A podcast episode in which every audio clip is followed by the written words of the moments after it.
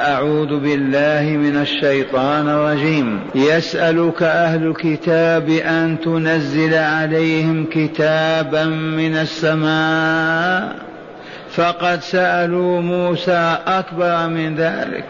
فقالوا أرنا الله جهرا. فأخذتهم الصاعقة بظلمهم. ثم اتخذوا العجل من بعد ما جاءتهم البينات. فعفونا عن ذلك وآتنا موسى سلطانا مبينا. ورفعنا فوقهم الطور بميثاقهم وقلنا لهم ادخلوا الباب سجدا وقلنا لهم لا تعدوا في السبت وأخذنا منهم ميثاقا غليظا. معاشر المستمعين والمستمعات من المؤمنين والمؤمنات هذا كلام الله عز وجل موجه إلى مصطفاه إلى حبيبنا محمد صلى الله عليه وسلم ليعزيه بذلك ويسليه حتى لا يعجب من كفر اليهود به وبما جاء به ولا يعجب من حربهم له وخداعهم وغشهم له ومؤامراتهم على قتله فإنهم أهل للخبث والشر والفساد. هذه حالهم من عهد آبائهم وأجدادهم إلا من رحم الله. وتأملوا ونحن نتلو الآيات. يسألك أهل الكتاب أن تنزل عليهم كتابا من السماء فقد سألوا موسى أكبر من ذلك فقالوا أرنا الله جهرا؟ فأخذتهم الصاعقة بظلمهم. ثم اتخذوا العجل من بعد ما جاءتهم البينات فعفونا عن ذلك وآتنا موسى سلطانا مبينا. ورفعنا فوقهم الطور بميثاقهم وقلنا لهم ادخلوا الباب سجدا. وقلنا لهم لا تعدوا في السبت لا تعدوا في السبت وأخذنا منهم ميثاقا غليظا. معاشر المستمعين والمستمعات قول ربنا جل ذكره يسألك أهل الكتاب من المخاطب بهذه الآيات؟ رسول الله صلى الله عليه وسلم. ما المراد بأهل الكتاب؟ هذا اللفظ يشمل النصارى واليهود ولكنه هنا خاص باليهود وهم أهل كتاب. كما نحن والحمد لله أهل أعظم كتاب والمراد من كتابهم التوراة التي أنزلها الله تعالى على موسى حاوية للشرائع والقوانين والآداب.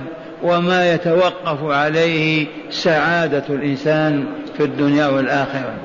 يسألك أهل الكتاب يطلبون منك يا رسولنا أن تنزل عليهم كتابا من السماء.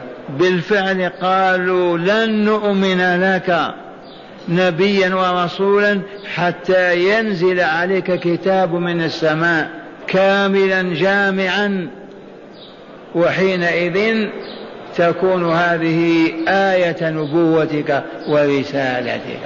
وتكون أسماؤنا في ذلك الكتاب. وما نطلبه. هذا باللغة العادية ما يريدون أن يؤمنوا. فعلقوا إيمانهم على مستحيل. قولوا لن نؤمن فقط. أما هذا الطلب فإنه أمر عجب وقد سألوا وكأنهم أوحوا إلى العرب المشركين بمثل هذا. إذ قال تعالى عنهم وقالوا لن نؤمن لك حتى تفجر لنا من الأرض ينبوعا أو تكون لك جنة من نخيل وعنب. فتفجر الأنهار خلال تفجيرا أو تسقط السماء علينا كسفا أو تأتي بالملائكة والملائكة قبلا. نعم كانوا يوحون إلى المشركين وكانوا يعلمونهم. وقالوا لولا نزل هذا القرآن جملة واحدة لماذا ينزل آيات وصور؟ هذه كلها من إيحاءات اليهود. إذ العرب اضطربوا وكانوا يسألونهم بوصفهم أهل كتاب وعلم. فيقولون لهم قولوا له كذا وكذا. لأن هم اليهود أن لا ينتشر الإسلام. ليبقى الجهل حتى تظهر دولة بني إسرائيل. يسألك أهل كتاب أن تنزل عليهم كتابا من السماء. لا تعجب يا رسول الله فقد سألوا موسى. أكبر من ذلك أكبر من إنزال الكتاب. سألوه وطلبوا منه ماذا؟ أن يريهم الله جهرا. بلا حجاب ولا واسطة يشاهدون الله بأعينهم. هذه الأعين التي ما شاهدت الملائكة إلى جنبهم. كيف تستطيع أن تشاهد الله عز وجل وتنظر إليه؟ وهذا لو كان كسؤال موسى لا بأس به. إذ موسى عليه السلام لما كلمه ربه وسمع كلامه في جبل الطور قال ربي أرني أنظر إليك. اشتاقت نفسه لرؤية الله وهو يسمع كلامه وهو بين يديه. فقال ربي أي يا ربي أرني أنظر إليك. فأجابه الله تعالى بقوله إنك لن تراني. أي ما تقدر على رؤيتي ولا تستطيعها. ولكن لتطمئن نفسك وتهدأ انظر إلى الجبل. جبل من جبال الطور. وتجلى الرب عز وجل للجبل فاندك أصبح غبارا. ما إن رأى موسى الجبل وقد تحلل حتى صعق مغمى عليه. فلما أفاق قال سبحانك تبت إليك وأنا أول المؤمنين. قال الله يا موسى إني اصطفيتك على الناس برسالتي وبكلامي فخذ ما آتيتك وكن من الشاكرين. لكن سؤال اليهود ليس سؤال موسى. أرادوا التعجيز والتحدي أي لن نؤمن حتى نرى الله جارة. أما بدون ما نرى الله بأعيننا ما نصدقك بأنك رسول ولا نؤمن بك. إذا فقد سألوا موسى أكبر من ذلك فقالوا أرنا الله جهرا فأخذتهم الصاعقة بظلمهم. الصاعقة الصواعق معروفة وتسمعونها وتشاهدونها في مع البرق والأمطار. صاعقة أخذتهم بسبب ظلمهم. فماتوا أو فقدوا الحياة ثم ردها الله تعالى عليهم. لأنهم اشترطوا للإيمان أن يروا الله. إذا فأدبهم الله عز وجل بهذه الصاعقة. فأخذتهم الصاعقة وهم ينظرون. ثم أرد الله تعالى إليهم حياتهم وفعل بهم هذا بظلمهم. الباء للسبب أي بسبب ظلمهم. ما ظلمهم؟ الظلم وضع الشيء في غير موضعه. أي ظلم أعظم من تقول يا شيخ إن كنت مؤمنا اسأل الله أن ينزل المطر الآن علينا. أين السحاب؟ فهم يسألون ويطلبون فقط من باب التحدي والعناد والمكابرة حتى لا يذعنوا للإسلام ويدخلوا فيه. فهذا هو الظلم بعينه فأخذهم الله به وكان الله غفورا رحيما. لو شاء لأماتهم أبدا وأراح الحياة منهم. قال ثم اتخذوا العجل من بعد ما جاءتهم البينات. هم خرجوا مع موسى عليه السلام إلى جبل الطور ليأتيهم بالدستور الذي يحكمهم به. وهذا تم لهم يوم ما خرجوا من الديار المصرية وأغرق الله فرعون وجنده ونجاهم مع موسى وأخي هارون واجتازوا البحر ومن عجائبهم أنهم في طريقهم وهم قرابة الستمائة ألف مروا بقرية من القرى فوجدوا أهلها يعبدون عجلا عاكفين عليه. قالوا يا موسى ادع لنا ربك ماذا؟ يجعل لنا إلها كما لهم آلهة. قال إنكم قوم تجهلون. إن هؤلاء متبر ما هم فيه وباطل ما كانوا يعملون. فانظر إلى العجب. لما استقلوا من سلطان فرعون وموسى وهارون يقودانهم في الطريق مروا بهذه القرية فوجدوا مشركين عاكفين على صنم فقالوا اجعل لنا يا موسى إلها كما لهم إله أي عقول هذه؟ أكثر من أربعين سنة وموسى يحارب في, في فرعون. وهم يسمعون الحجج والبراهين. وأعظم حجة وأعظم برهان أنه شق بهم البحر فنجوا وأغرق الله فرعون وملأه. أكثر من مئة ألف مقاتل. بعد هذا ويقولون اجعل لنا إلها كما لهم آلهة. قال إنكم قوم تجهلون. وهو كذلك. الجهل. إذا ومشى ونزلوا منزلا ثم قال لهم أنا عندي موعد مع ربي بجبل الطور لآتيكم بالدستور والقانون الذي أحكمكم به لأنهم استقلوا كأن فرعون يحكم وينفذ أحكامه. لما استقلوا لا بد من دستور. هذه اللطيفة أرددناها في هذا المسجد مئات المرات.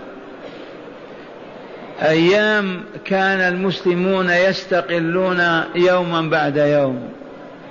كل سنة سنتين استقل الإقليم الفلاني من أندونيسيا إلى موريطانيا ما هناك شعب استقل ولا إقليم وطالب أبدا بدستور السماء وقانون الله لعباده. فيأتون بدساتير وقوانين المشركين الكافرين.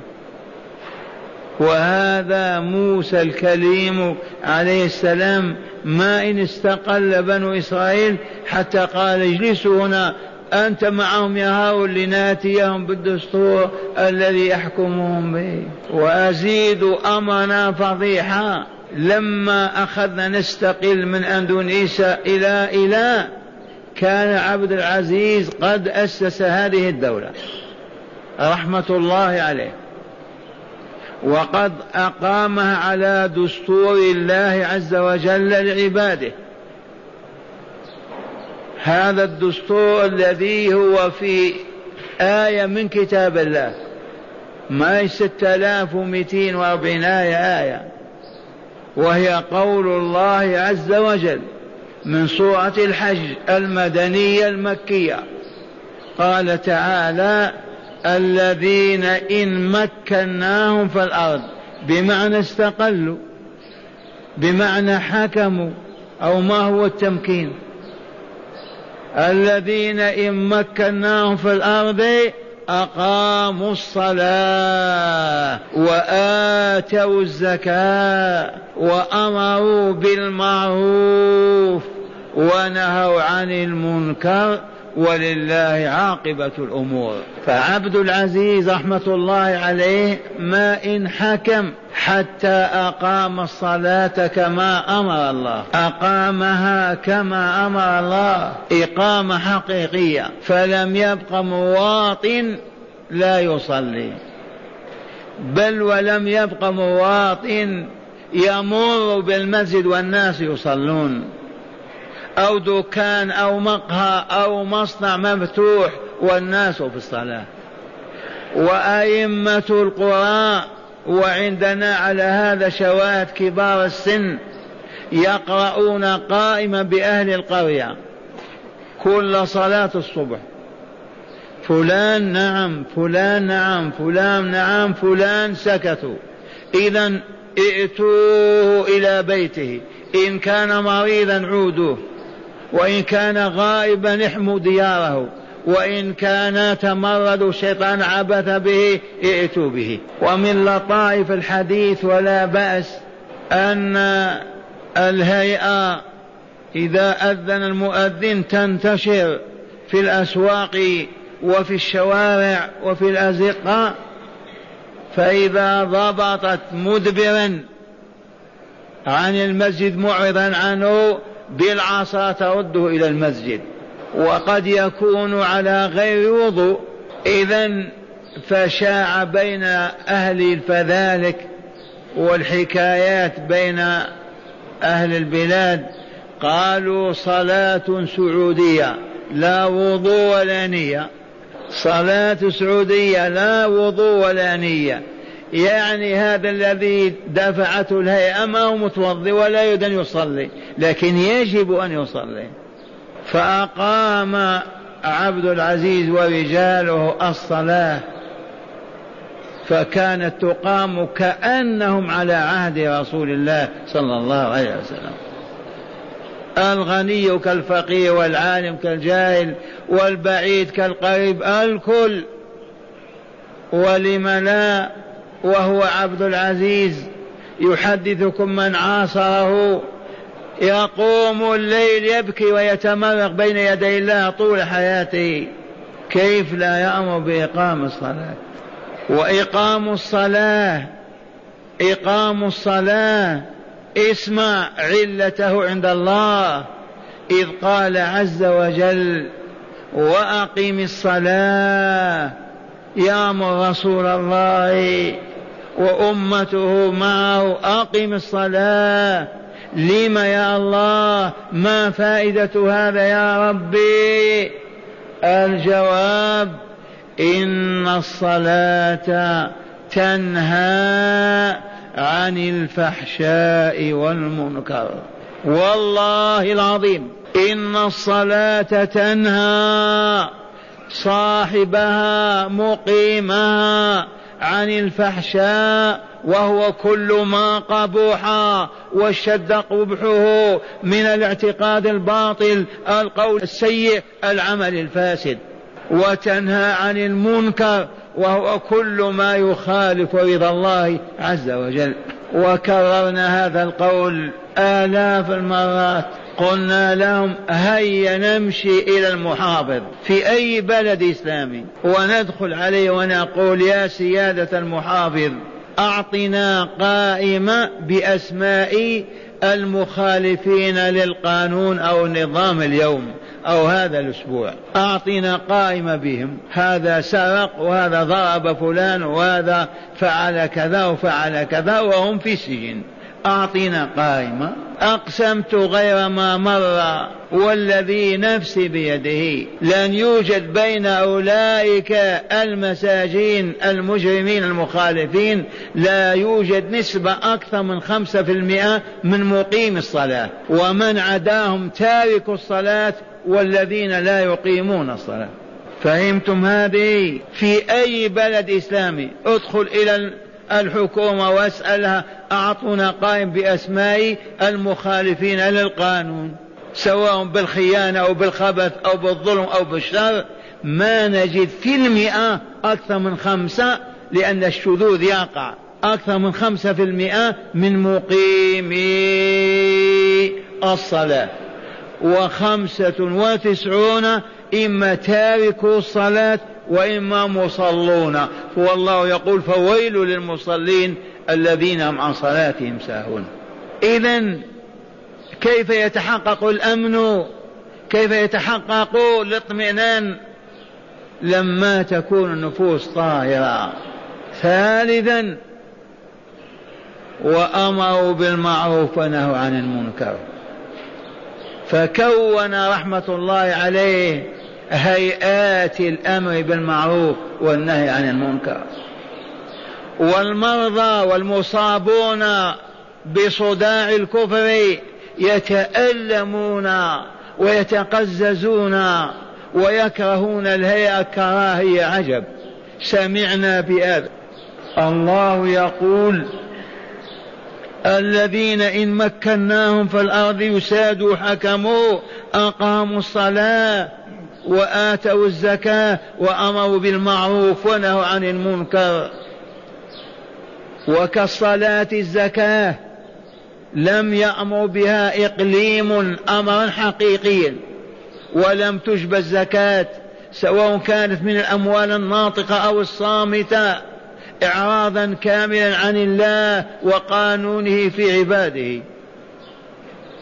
وأقام عبد العزيز دولته وجلب الزكاة. ما هي؟ صاع الشعير وصاع التمر والشاء من الغنم والماعز. ما هناك أموال ولا هناك كذا ولكن استجابة لأمر الله طاعة له. والشاهد عندنا وأخذنا نستقل من بلد إلى بلد. وهم يسمعون ويشاهدون الأمن الذي تحقق في هذه الديار والطهر الذي عمها بعدما كانت جاهلية جهلا. كان الحاج يؤخذ ويسلب نقوده وهو في طريق إلى مكة. التي تعبد في الأرض ما في لا شجر ولا حاجة إلا ويعبد بالباطل. كسائر بلاد العرب والمسلمين في تلك الظلمة.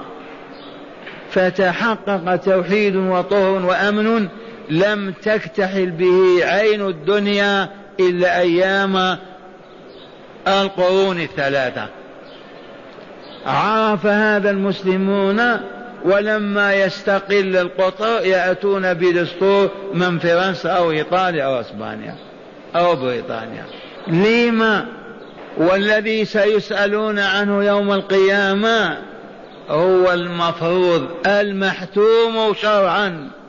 ما استقل إقليم إلا ويجيء رجاله أهل الحل والعقد والمعرفة إلى عبد العزيز ويقولون ابعث لنا قضاة وواليا نائبا عنك في ديارنا الإسلامية التي استقلت اليوم وتحرت من دولة الكفر وسلطان الكافرين.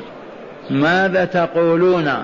والله لهذا الواجب.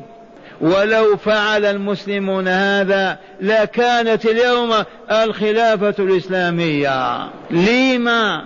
لأن الجهل ومرض النفوس وعدم البصيرة.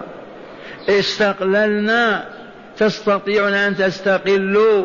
وأنتم حفنة من الناس بين العالم انضموا إلى دولة الإسلام. هذا الكلام الذي تسمعون والله الذي لا إله غيره لواجبنا وما كان يصح أبدا لإقليم أن يستقل ودولة القرآن قائمة وينفصل عنها. ومن ثم أعرضنا فأعرض الرحمن عنا. فما انتفعنا باستقلالاتنا ولا فزنا بسيادتنا بل هبطنا إلى الحضيض. ولا نلوم إلا أنفسنا وما ظلمناهم ولكن كانوا هم الظالمين. فبظلم من الذين هادوا فعنا وفعلنا عرفتم الشاهد في هذا؟ نكرره ما إن استقل بنو إسرائيل من دولة الاستعمار الفرعونية حتى ذهب موسى يأتي بالدستور والقانون حتى يحكمهم بشرع الله عز وجل. إذا فلما ذهب ما الذي حصل؟ قال ثم اتخذوا العجل موسى عليه السلام عهد إلى أخيه هارون عليه السلام بأن يرعى بني إسرائيل ويبقى معهم حتى يرجع موسى بدستوره. ما زال موسى عند ربه في جبل الطور بسيناء حتى أوحي إليه وما أعجلك عن قومك يا موسى قال هم أولئك على أثري وعجلت إليك ربي لترضى. لما استعجلت وأتيتنا يا موسى وتركت قومك في صحراء؟ قال وعجلت إليك ربي لترضى. قال فإنا قد فتنا قومك من بعدك فأضلهم السامري. فرجع موسى إلى قوم غضبان آسفا. تألم وتحطم. ترك أخاه مع بني إسرائيل فإذا بهم في ثلاثة أيام وعشر أيام أربعين يوما فإذا بهم يعبدون العجل. ولا عجب وواعدنا موسى ثلاثين ليلة وأتممناها بعشر فتم ميقات ربه أربعين ليلة. وجدهم يعبدون العجل. كيف تعبدون العجل هذا؟ قالوا السامري كان في بني إسرائيل يوم هم خارجون من مصر وكان جبريل على فرس يتقدمهم ليدلهم على المخرج الذي يخرجون منه. فكان يشاهد فرس جبريل كلما وضع حافره على الأرض ورفعها نبت النبات الأخضر تحتها. اذا فأخذ من ذلك التراب في صره واحتفظ به على أن هذا يكون له أثر. اذا ولما استقر بنو إسرائيل بعد نجاتهم وذهب موسى قال لنساء بني إسرائيل من كان لديها حلي استعارته من القبطيات فلا يحل لها أن تأخذه بدون حق. والآن لا يمكن أن يرد هذا الحلي إلى نساء الأقباط. فاجمعوه عندنا نحرقه ونتخلص منه. فتية إبليسية في نطاق العلم والمعرفة. فجمع الحلي ثم صهره وصنع منه عجلا من ذهب وفضة. ثم قال لهم هذا إلهكم وإله موسى فنسي. وتعرف يا عبد الله وكلنا يعرف الأمة الجاهلة الآن وجدت أمثال هذه بين العرب والمسلمين. ما عبدوا القبور والقباب؟ إذا قالوا هذا هو إلهكم وإله موسى فنسي. فعبدوه. فصاح هارون بكى وما استطاع يفعل شيئا خاف من تفرقة الأمة وتقاتلها وتعاديها لبعضها البعض فسكت. بعدما أنكر وعابهم وخوفهم بالله ولكن الجهل وظلمته غمتهم فبلغ موسى خبر الله أن قومك اتخذوا من بعدك عجلا. والشاهد عندنا في قوله تعالى ثم اتخذوا العجل من بعد ما جاءتهم البينات. أي بين أعظم من أن ينفلق البحر بعصا موسى؟ البحر الأحمر يضربه بعصا ينقسم وتيبس الأرض مما يلغز به. يقال ما هي الأرض التي لم ترى الشمس منذ أن كانت إلا مرة واحدة؟ هذه لأن البحر انفلق انفلقتين كالجبل من هنا والأرض جافة يابسة والشمس طالعة فيها. من أول البحر إلى آخره من حيث العرض. واجتازوا.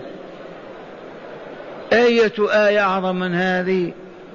أمع هذا يعبدون غير الله ويطلبون موسى أن يجعل لهم إلها. ثم اتخذوا العجل من بعد ما جاءتهم البينات فعفونا عن ذلك. نعم. ولكن بالتوبة تابوا. توبة قاسية. واقرأوا لذلك قول الله تعالى من سورة البقرة وإذ قال موسى لقومه يا قوم إنكم ظلمتم أنفسكم باتخاذكم العجل فتوبوا إلى ربكم فاقتلوا أنفسكم ذلكم خير لكم عند ربكم. هذا بأمر الله عز وجل. اصطفوا صفان وتقاتلوا. فيقتل الأب ابنه والابن أباه ودارت المعركة وقد سقط من بينهم أربعون ألفا. هذه التوبة الشديدة. إذا اقتلوا أنفسكم ذلكم خير لكم عند بارئكم. فتاب عليكم إنه هو التواب الرحيم. هذه عقوبة ماذا؟ عبادة العجل عبادة غير الله. ومنذ أربعين خمسين سنة قبل هذه الحركة الإصلاحية في العالم كان المسلمون في ديارهم أسوأ من بني إسرائيل. والله بعيني أرى النساء عاكفات على القبور جاثمات على الركب. في كل بلاد العالم الإسلامي قل من يدعو الله وحده نادرا لا بد يا الله يا رسول الله يا ربي يا سيدي فلان يا فلان يا فلان. جاهلية عامة من أقصى الشرق إلى أقصى الغرب. لأننا بشر وتستطيع الشياطين أن تضلنا إذا حرمنا النور الإلهي وأبعدنا عن كتابه وهدي نبيه صلى الله عليه وسلم. وهذا والله لمن كيد اليهود ومكرهم بالمسلمين.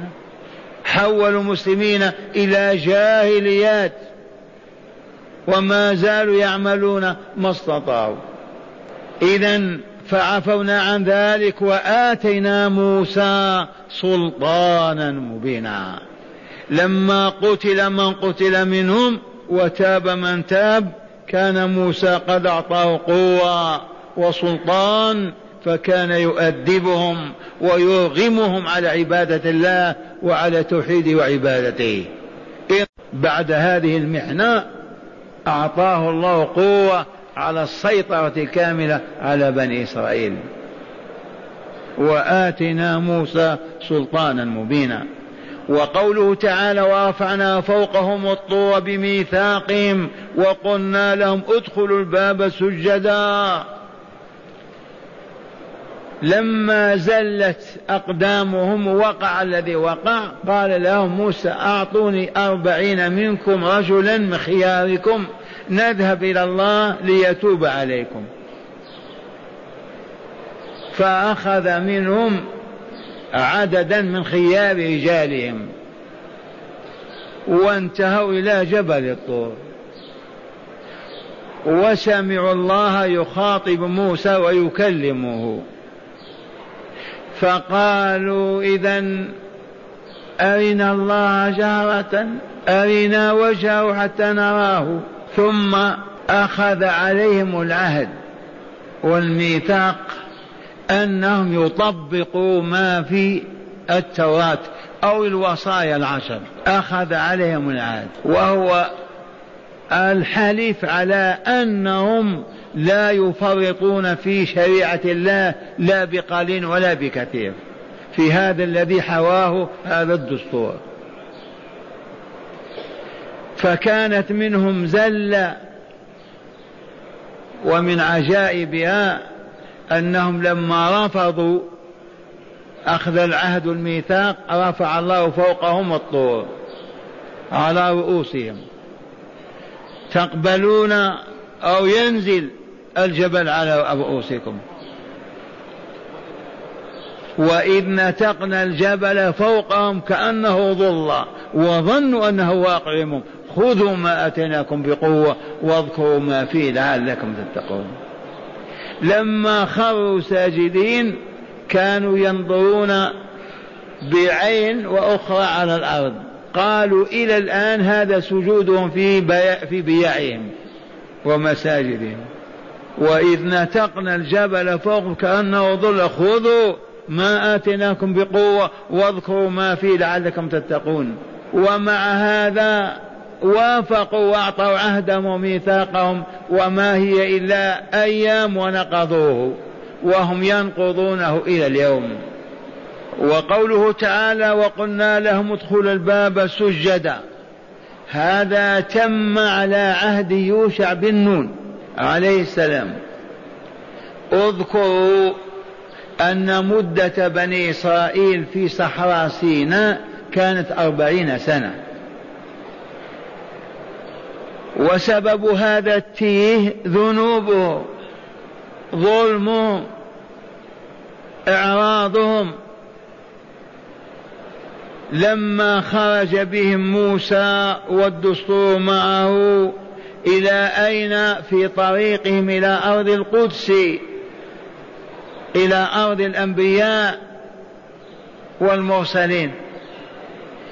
إذا وهو معهم في طريقهم إلى أرض القدس وكان يملكها العمالقة الجبابرة.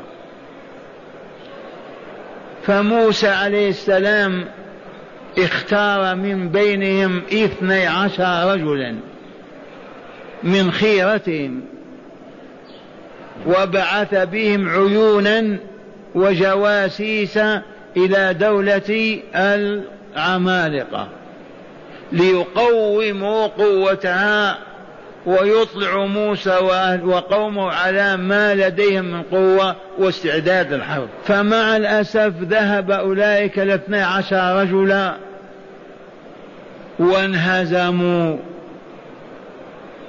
راجعوا. ماذا يقولون؟ كأنهم فاقدوا العقول. منهم من يقول العملاق العملاق العملاق هذا الجبار أخذني أنا ووضعني في جيبه. ووضعني بين أولادي يضحكون عليه ويلعبون. كيف نقاتل هؤلاء؟ أخ يقول هؤلاء القوم ما نستطيع أن نصبهم المهم هزموا بني إسرائيل هزيمة مرة. قال رجلان من الذين يخافون أنعم الله عليهم ادخلوا عليهم الباب فإذا دخلتموه فإنكم غالبون وعلى الله فتوكلوا إن كنتم مؤمنين. الرجلان الحاكي الحكيمان قالوا ما هي إلا أن تفاجئوهم وتدخلوا الباب المدينة عليهم. ماذا قال بنو إسرائيل؟ قالوا إنا لن ندخلها حتى يخرجوا منها. فإن يخرجوا منها فإنا داخلون. إنا لن ندخلها حتى يخرجوا منها. كيف يخرج العدو من ديارك بدون حرب بدون قتال؟ بعد تدخل أنت. إذا وقالوا لموسى اذهب أنت وربك فقاتلا إنا هنا قاعدون. ما نستطيع أن نقاتل العمالقة ولا ندخل البلاد. أن تذهب وربك. فهذه الكلمة يقولها من عرف الله. اذهب أنت وربك فقاتلا. إن هنا قاعدون. قال رب إني لا أملك إلا نفسي وأخي. فافرق بيننا وبين القوم الفاسقين. فسقوا وإلى لا خرجوا عن طاعة الله ورسوله. فافرق بيننا وبين القوم الفاسقين.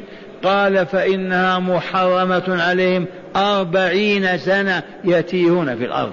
أربعين سنة وهم يحملون أمتعتهم ويمشون يمشون. جاء جاءت القيلولة نزلوا حملوا جاء الظلام مكثوا في متاهات صحراء سينا أربعين سنة. حتى توفي موسى عليه السلام وهارون. ماذا نقول عن اليهود؟ ها هم الآن يديرون كفة الناس. هؤلاء اليهود. اذهب أنت وربك فقاتلا. إنها هنا قاعدون. قال رب إني لا أملك إلا نفسي وأخي فافرق بيننا وبين القوم الفاسقين. قال فإنها محرمة عليهم. أربعين سنة يتيهون في الأرض فلا تأس على القوم الفاسقين. وتوفي موسى وتوفي هارون. وقالوا موسى هو الذي قتل هارون. إلى هذا الحد. والشاهد عندنا وقادهم يوشع بن نون. وهو فتى موسى وخادمه أو تلميذه الذي كان يلازمه وعهد إليه بحكم بني إسرائيل. فقادهم يوشع بن نون بعد نهاية الأربعين سنة التي كتبها الله عليهم يتيهون في تلك الصحارى حتى تنتهي. انتهت قادهم يوشع بن نون. يوشع بن نون ذكر لنا النبي صلى الله عليه وسلم أنه مساء الجمعة ولم يبق على غروب الشمس إلا ساعات وإذا غابت الشمس لا يحل لهم أن يقاتلوا إذ السبت مكتوب عليهم فلا يصح منهم ابدا قتال. فرفع رأسه إلى الشمس وقال يا شمس أنت مخلوقة وأنا مخلوق أنت مربوبة وأنا مربوب أسألك بالذي خلقك أن تقفي في مكانك. فوقفت الشمس وقفة كاملة ودخل بجيشه وخاض المعركة قبل غروب الشمس واحتل البلاد ودخلها. إذا هنا أمرهم بأمر الله تعالى أن يدخلوا باب المدينة متطامنين. لا في عنجهية وعنترية وهو لا بد من تطامن ولين وسجود. وقلنا ادخلوا الباب سجدا. يقال سجدت الشجرة في لسان العرب إذا مال غصنها. وسجد البعير رأسه إذا عكفه. فالسجود ليس شرطا أن يكون على الجبهة والأنف هو لين الجانب وطمأنينة الرأس. ادخلوا هكذا متواضعين. ادخلوها متواضعين شكرا لله وامتنانا لله بمعرفته وما أعطاهم ووهبهم. قالوا ندخلها زاحفين على أستاهنا ادخلوا الباب سجد وقولوا حطة احطط عنا خطايانا يا ربنا التي ارتكبناها وأصابنا ما أصابنا. دخلوا يزحفون على أستاهم ويقولون حنطة أو حبة شعير في كذا. هنا من لطائف هذه الآيات كيف دخل رسول الله صلى الله عليه وسلم مكة؟ بعد أن حورب ثمان سنوات وأخرج من دياره وأخرج إخوانه وفتح الله تعالى عليه مكة ودخلها في السنة الثامنة من الهجرة. دخل وهو على راحلته على القصوى ولحيته تضرب في قربوس السوج. أو في سوج راحلته ذقنه المبارك الطيب الطاهر. هكذا. تواضعا لله عز وجل وامتثالا لأمر الله في بني إسرائيل. ادخلوها سجدا. عرفتم كيف دخل؟ تطامنا لله وشكرا له وتواضعا. سألوني عن إخواننا العرب والمسلمين لما يستقلون ماذا يفعلون؟ كيف يفعلون؟ امور فضيحة ما نستطيع أن نذكرها. لأنهم ما عرفوا الله ولا سلكوا هذا السبيل. ما بلغهم كيف دخل الرسول مكة. ووجد أهل مكة وجبابرتها وعتاتها وقد أذعنوا وانقادوا وطأطأوا رؤوسهم وجلسوا حول الكعبة ينتظرون حكم الله تعالى فيهم فناداهم يا معشر قريش ماذا ترون أني فاعل بكم؟ قالوا أخ كريم وابن أخ كريم. فقال اذهبوا فأنتم الطلقاء. اذهبوا فأنتم الطلقاء. ولم يأمر بقتل أحد إلا بأربعة أنفار لباطلهم وشرهم وظلمهم وفسادهم. الآن أيما ثورة تحدث في بلد إسلامي وانقلاب يذبحون بعضهم بعضا كالحيوانات. نعم قال فقوم الطور بميثاقهم وقلنا لهم ادخلوا الباب سجدا وقلنا لهم لا تعدوا في السبت. ما تعدوا لا تعدوا أصلا لا تعتدوا. وقرأنا فلا تعدوا بالتضعيف إدغام التاء في الدال. قراءتان سبعيتين لا تعدوا ولا تعدوا. أي سبت هذا؟ السبت إليكم قصته. تعرفون أن أفضل الأيام هي هو يوم الجمعة. أفضل الأيام يوم الجمعة. أولا هو اليوم الذي خلق الله فيه آدم. عليه السلام. واليوم الذي أهبطه إلى الأرض. واليوم الذي تقوم فيه الساعة. وله فضائل تعرفونها. هذا اليوم عرض عليهم. عرفتم على لسان يوشع بن نون. فرفضوا قالوا نستريح يوم السبت. السبت صرفهم الله قبل كل شيء بأقداره.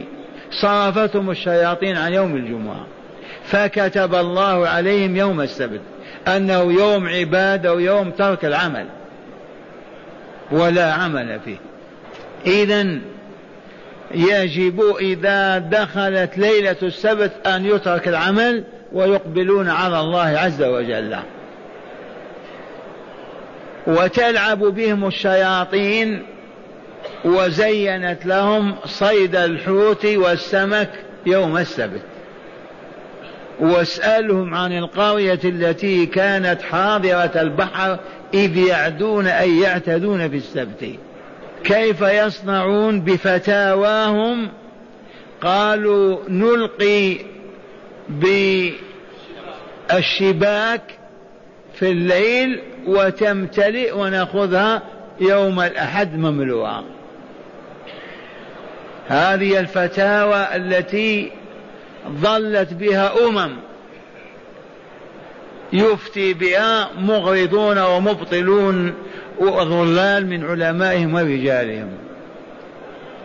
نلقي بالشباك ليلة السبت تمتلئ ونأخذها يوم الأحد ملأ ونحن ما صدنا وقلنا لهم لا تعدوا في السبت وأخذنا منهم ميثاقا غليظا. إذا فما كان منهم إلا أن احتالوا على الشريعة وصادوا السمك. وحصلت لهم محنة كبيرة. نذكرها في قوله تعالى واسألهم عن القرية التي كانت حاضرة البحر إذ يعدون في السبت إذ تأتيهم حيتانهم يوم سبتهم شرعا ويوم لا يسبتون لا تأتيهم. وهذه من فتنة الله تعالى لهم. يوم السبت الحيتان يلعبن أمامهم ويظهرن بصورة عجب للإغراء بهم. ويوم ينتهي السبت ما يظهر من السمك. كذلك نبلوهم بما كانوا يفسقون. يكفينا هذه الآية.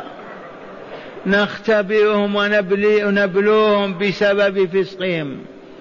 لولا فسقهم ما كان الله ليبتليهم بهذه القضية. السمك يوم السبت يشرع لهم يظهر ويتعالى على البحر يغريهم به. حتى حملهم ذلك على أن صادوه ويوم غير السبت ما يظهر شيء. قال تعالى كذلك نبلوهم بما كانوا يفسقون. فالأمة كالفرد إذا فسق أو فسقت يبتلى بالذنوب والآثام حتى قد يقع في الكفر والعياذ بالله تعالى. معاشر المستمعين من أنزل هذا الكلام؟ هذا الله رب العالمين. هذا كتاب الله القرآن الكريم. هل يصح أن نقرأه على الموتى ونترك الأحياء محرومين منه مبعدين؟ يكفينا أن النبي صلى الله عليه وسلم يقول لابن مسعود يا ابن أم عبد اقرأ علي شيء من القرآن. فيقول وعليك أنزل وعليك أقرأ فيقول إني أحب أن أسمعه من غيري. وحسبنا ما سبق أن علمناه ما اجتمع قوم في بيت من بيوت الله يتلون كتاب الله ويتدارسونه بينهم. هاجرنا القرآن والذي حملنا على هجرانه أعداؤنا. انحنينا أمامهم وسلمنا الأمر لهم. هم الذين أبعدوا هذه الأمة عن القرآن لتموت فيملكوها ويسودوها. فهل من توبة يا عباد الله؟ أهل البيت يجتمعون في بيتهم يقرأ قارئ عليهم آية ويتدبرونها العمال في عملهم ساعة الراحة يسمعون آية ويتدبرونها في بيوت الله يجب أن نملأها. بوجودنا طالبين رضوان الله وعفوه ومغفرته من المغرب إلى العشاء في كل ديارنا. نقرأ كتاب الله ونتدبره. كيف تزول هذه الظلمة؟ كيف يبعد هذا الشر والفساد؟ كيف نخرج من ورطة الذل والمسكنة؟ أذلنا الشرق والغرب وأصبحنا نمد أيدينا متسولين. لما وباب الله مفتوح. والله الذي لا إله غيره ما أقبلت أمة عليه في صدق إلا رفعها وأعزها والمثل واضح كيف كان العالم الإسلامي في القرون الثلاثة. أعز الناس سادوا وقادوا البشرية.